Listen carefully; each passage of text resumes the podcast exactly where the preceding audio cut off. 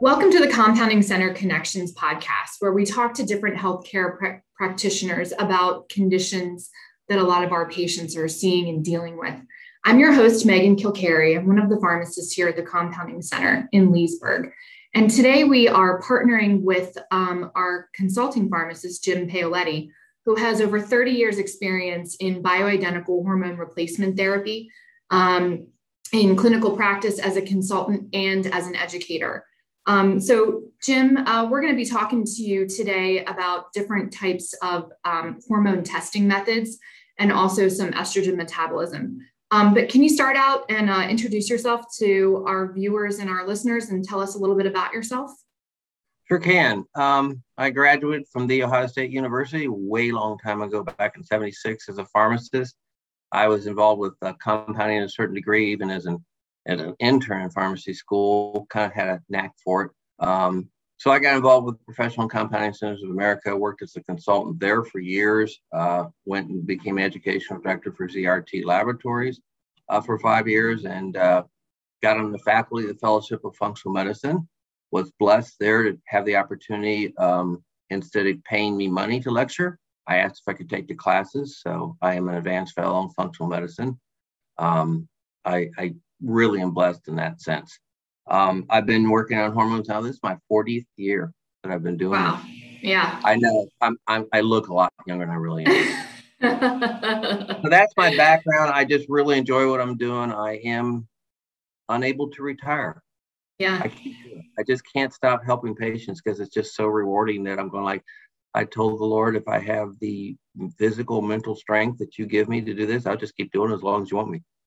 Well, I'll let our viewers and our listeners know we've been um, partnering with Jim for years, and he has been an invaluable asset to us um, as far as uh, you know doing um, consults and um, helping us interpret a lot of um, complicated laboratory testing when it comes to um, you know hormones. So we're going to get into that a little bit today, and perfect that Jim has a extensive background with ZRT uh, laboratory testing. And um, we're going to start right into it from there. So, uh, Jim, talk to me a little bit about some of the different um, options for testing and, and, the testing methods um, that are out there. Probably the most commonly used is conventional serum testing or blood draw from your arm where they're getting venous blood. Um, saliva testing is a possibility. Capillary blood, where you prick your fingertip and collect drops of blood on a collection card is another method. And of course, urine testing is available. Those are the four types of testing that are used.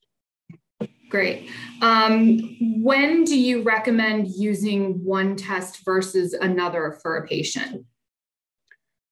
Well, we'd have to talk test by test, pros and cons. So, where do you want to start? Which type yeah. of test do you want to start with? Yeah. Conventional so, serum testing yeah, I think probably most of our patients um, that go to their, um, you know, practitioners to, you know, have their hormones checked are probably steered in the direction of serum testing. So, um, well, let's start there and tell us what, what you think about that.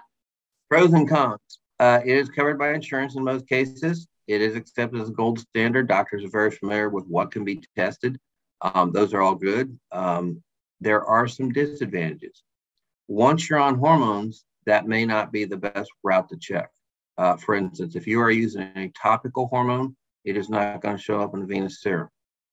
Uh, mm-hmm. The venous serum is the waste system of the, or the sewer system of the body. It's to eliminate waste and excess. So putting something in the body that belongs there, that's normally metabolized in the body, it's not like a drug where you're you're trying to eliminate it because it's a poison, it's a foreign substance you're going to use that up, metabolize it. It should not be seen in any great quantity in the venous serum. Same thing with vaginal application. It's going to show up some, but not to the degree um, that's going to help you adjust dosages. So if you're on those forms, it's not going to work. If you're on an oral progesterone, the progesterone uh, level would work in that case. Mm-hmm. Um, that's one of the limited ones that you're actually on a hormone that the serum can be used. If you're not on hormones, serum can be used, but there's a little reservation on my part there most labs still use the same process for measuring testosterone and DHEA that was developed for male.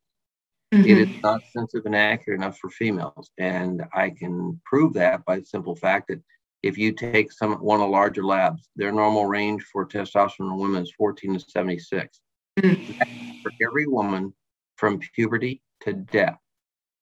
Testosterone levels do not stay the same your whole life. Mm-hmm. And therefore, I need to know when I test your testosterone, where are you compared to the average person your age, and where are you compared to the average 20 or 25 year old when your testosterone level is optimal? I can't answer those questions if your lab range is the same for all ages. Mm-hmm. So, the, and the reason that occurs is because it's not a sensitive test. They can't do what should be done and give age differentiated ranges. In other words, here's your average range for 20 29, 30, 39, et cetera. So it's hard. Now, if you did a testosterone, you came back really low, yeah, you're low. But if you're not, if you're somewhere in the first third or half of that range, I can't tell you where you're at.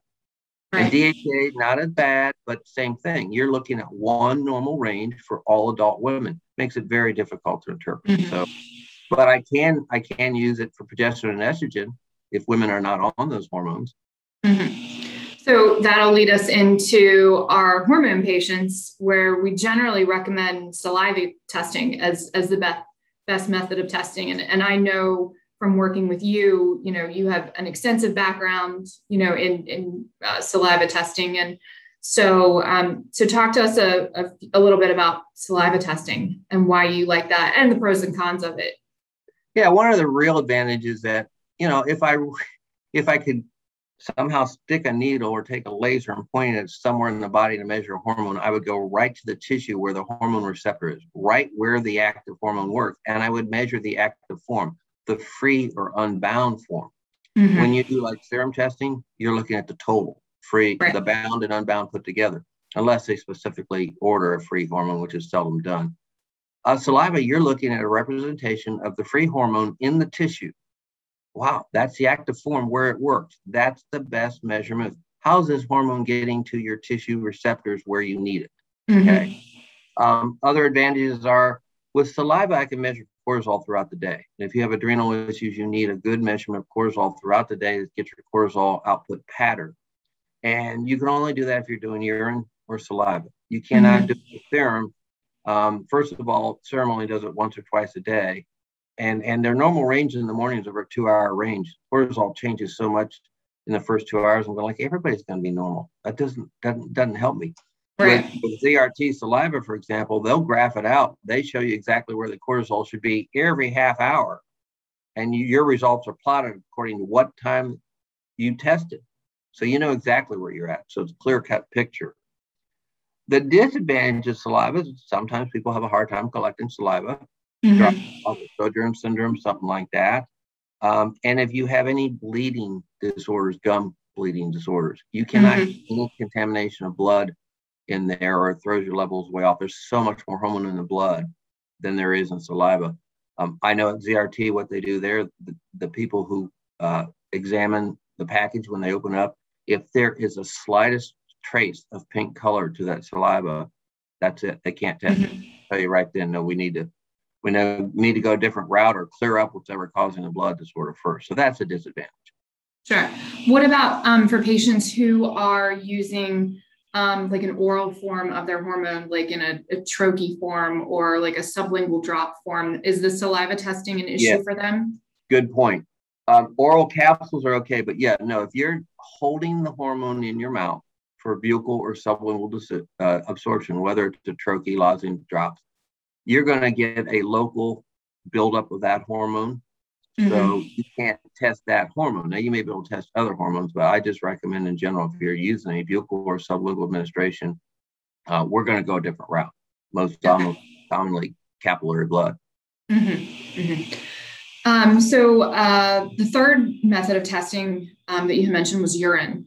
So when do you like to use urine testing, or do you use it at all in your patients? I do use it, uh, but not the way other people are using it. Um, urine testing is looking at metabolites, not mm-hmm. the actual hormone. Um, so if you're your baseline, you're not using any hormones, urine will show me whether you're deficient or not. Um, measure the cortisol, so it can give me the same information a saliva test would do. I don't use urine because it's usually 100 to 150 dollars more for the same test. Mm-hmm. I'm not getting any additional information. Now, other people say, well, you're getting the estrogen metabolites to see if they're safely metabolized, and we'll talk about that later. Mm-hmm. I don't agree with measuring metabolites before you're taking estrogen if you're deficient, because your ratio you produce the metabolites may vary once you're on it. Mm-hmm. So I like live up front. It's less expensive. The patient gives me the same information. But urine is very useful for other aspects. If you want to measure your iodine, if you want to measure neurotransmitters, you want to measure mm-hmm. heavy metals, excellent job on those. Um, mm-hmm. And I use PRT neurotransmitter profile a lot and has had some great results using it. Mm-hmm. Yeah, great. Um, when should a person, male or female, um, seek out hormone testing? You know, in um, like a perimenopausal state, should they wait till they're in menopause, postmenopausal?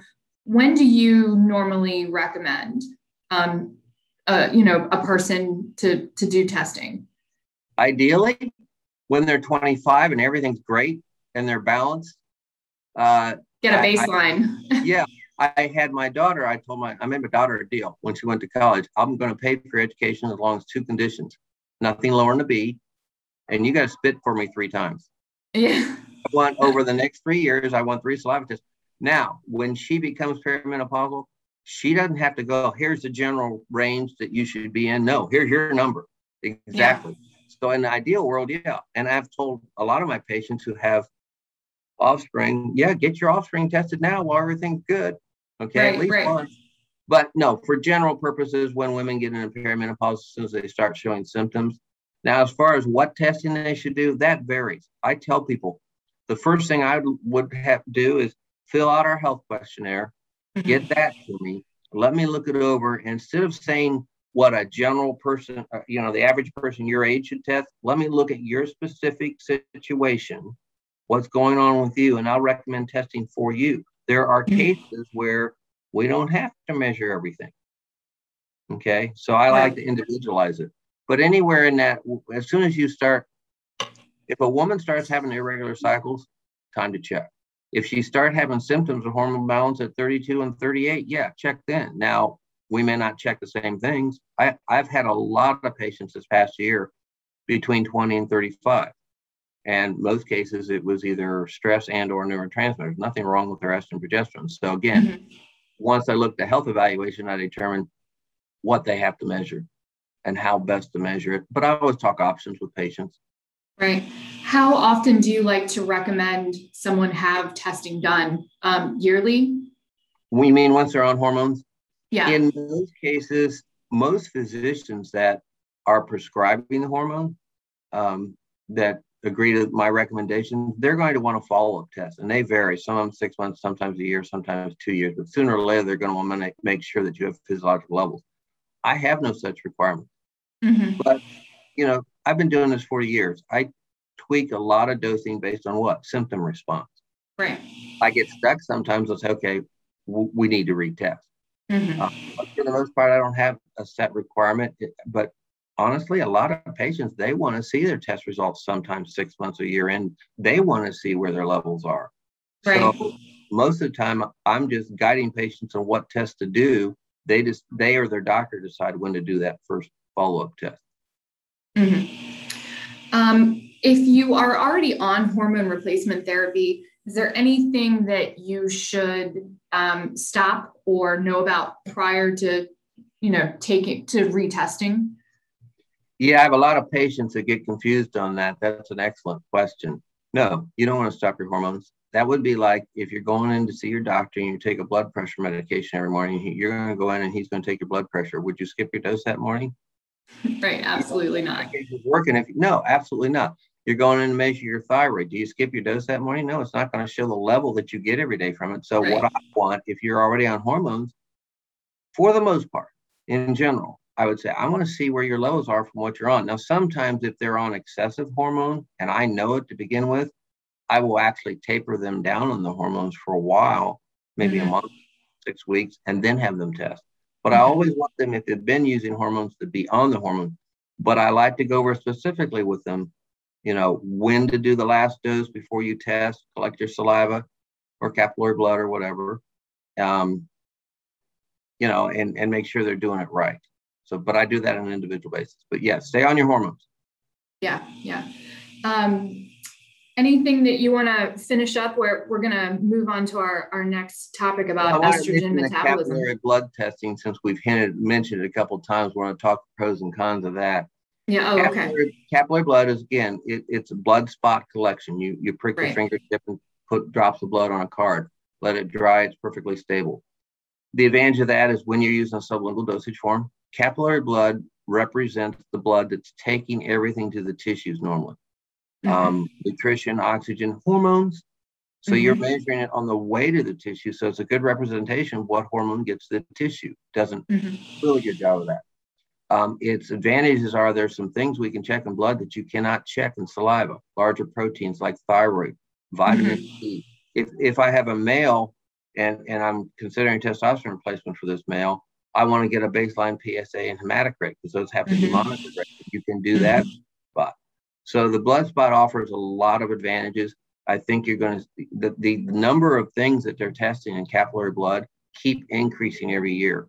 Mm-hmm. I think in a few more years, you're going to see this more commonplace where people are just going to be pricking their finger at home and testing all kinds of things. I just mm-hmm. did a cardiometabolic risk profile and blood spot. It's fantastic. It looks at all these risk factors.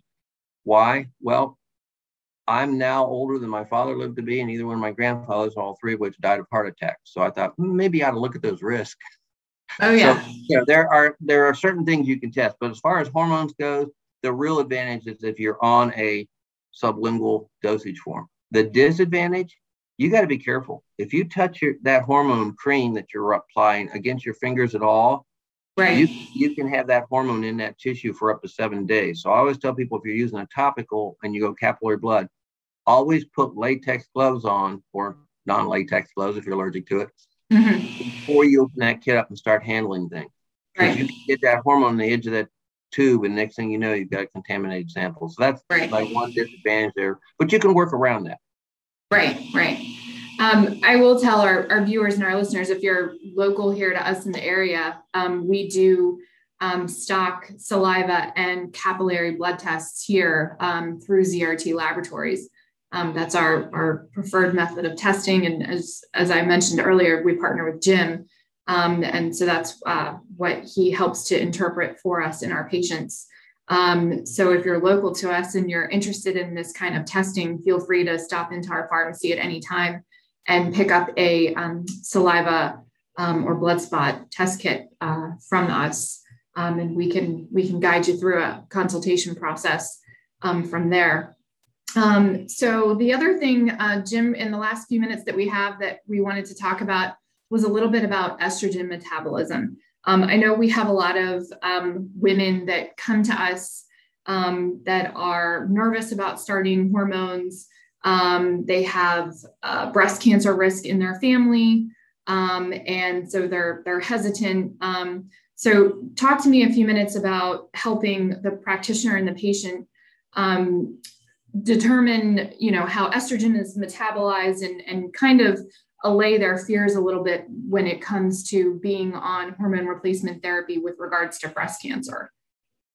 Well first i have to say that what i do balancing bioidentical hormones at physiological levels has been done in asia and europe for 50 or 60 years and there's not a single report or study in all that time that shows it increases the risk of breast cancer Breast cancer risk is due primarily to the improper way we've done estrogens in conventional therapy in the US. That said, every woman, including you, Megan, makes bad estrogen metabolites mm-hmm. or catecholquinones that can damage DNA and initiate cancer. And that's how hormonal cancers are initiated. The really good thing, it's a minute percentage. It's somewhere mm-hmm. between 0.01 and 0.1% of your estrogen metabolites go down that pathway. Mm-hmm. That's it. You always want to keep it at that very, very low percentage. There are a number of things you can do nutritionally, lifestyle, as far as avoid trans fats, uh, uh, avoid lip, activating lipid peroxidase, etc. Uh, lack of iodine. There's a number of nutritional things. In fact, if a woman's concerned with breast cancer, I'll just I'll give her a copy of my chapter on safe estrogen metabolism from my book and say, read through this. There's, and then everybody has to decide how far do I want to go. I could give you at least a dozen things, lifestyle and nutritional supplements you can do mm-hmm. steer that to safe estrogen metabolite. Let's steer it to conjugation. Let's steer it to methylation. Let's steer it to all the processes that exist in the body that safely metabolizes it. That's easy to do. Okay, right. so I, I, there's things like estriol E3. I use that in a lot of women. They're now studying estriol to treat women to prevent reoccurrence of breast cancer, and they're mm-hmm. now looking at it to treat breast cancer. Mm-hmm. Actually, been compared to tamoxifen in a study and showed equally effective. So there's we're learning more all the time, but um, I don't get hung up on this 2 OH 16 OH ratio. I'm sorry, that ignores the most important thing. What's your 4 OH? If a woman is concerned, I will say, look, let's get you on the estrogen for at least two weeks, if not three or four weeks. Now let's measure urine metabolites and see how you're metabolizing it. We'll tell you to make too much of the 4OH, and then we'll go deep on how to change that. Mm-hmm. Um, other women choose just to go ahead and take at least, you know, some resveratrol, green tea extract, um, NAC. There are some nutrients that have shown very beneficial in preventing the formation of the 4-catechol So there's a lot we can do to decrease yeah. it. But I think the most important thing is start with a therapy that doesn't increase your risk. Right, right. Absolutely. Yeah, I think the the big message that you know we want to convey to women is that you know hormone replacement therapy does not cause breast cancer or does not cause you know any other or increase your risk of any other types of cancer. Um, as Jim was saying, you know it. Uh, there's the new research that's out there now is is showing that it's um, you know potentially uh, used as treatment now and and and helping to ward that off. So um, you know please don't let that scare you off you know from considering hormone replacement therapy. Um, jim anything else uh, we should know about as far as estrogen replacement? Not this time just as estrogen is by the researcher Cavalieri termed it this way. Estrogen is the angel of death. Estrogen is the angel of life. Mm-hmm. in other words it has so many protective benefits. It works together with progesterone, protecting the brain, the heart, the cardiovascular system, the nervous system, the bone. It's wonderful if you don't do it wrong. Right. Done incorrectly, now it increases your risk. We don't go there. Right, absolutely. Well, I think that's a, a great way to end this uh, segment with you. So, thank you for um, your invaluable insight into these topics. And um, for those of you who are, are tuning in, um, stay tuned. We have uh, several more um, topics that we're going to be discussing at later dates with uh, Jim Paoletti here. Um, and uh, if you have any questions, please feel free to reach out to either one of us. We'll provide both of our email addresses um, at the end of this presentation. And uh, thanks for tuning in. We'll see you next time. Jim, thanks again so much. Thank you, Megan.